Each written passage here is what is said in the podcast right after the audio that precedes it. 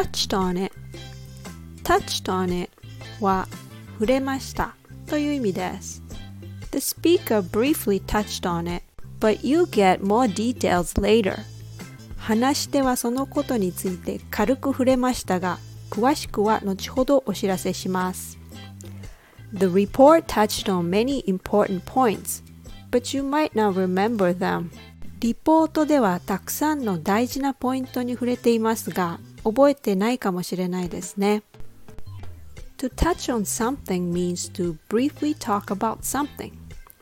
It's good to have a broad understanding of many different things, but sometimes you need to dig deeper.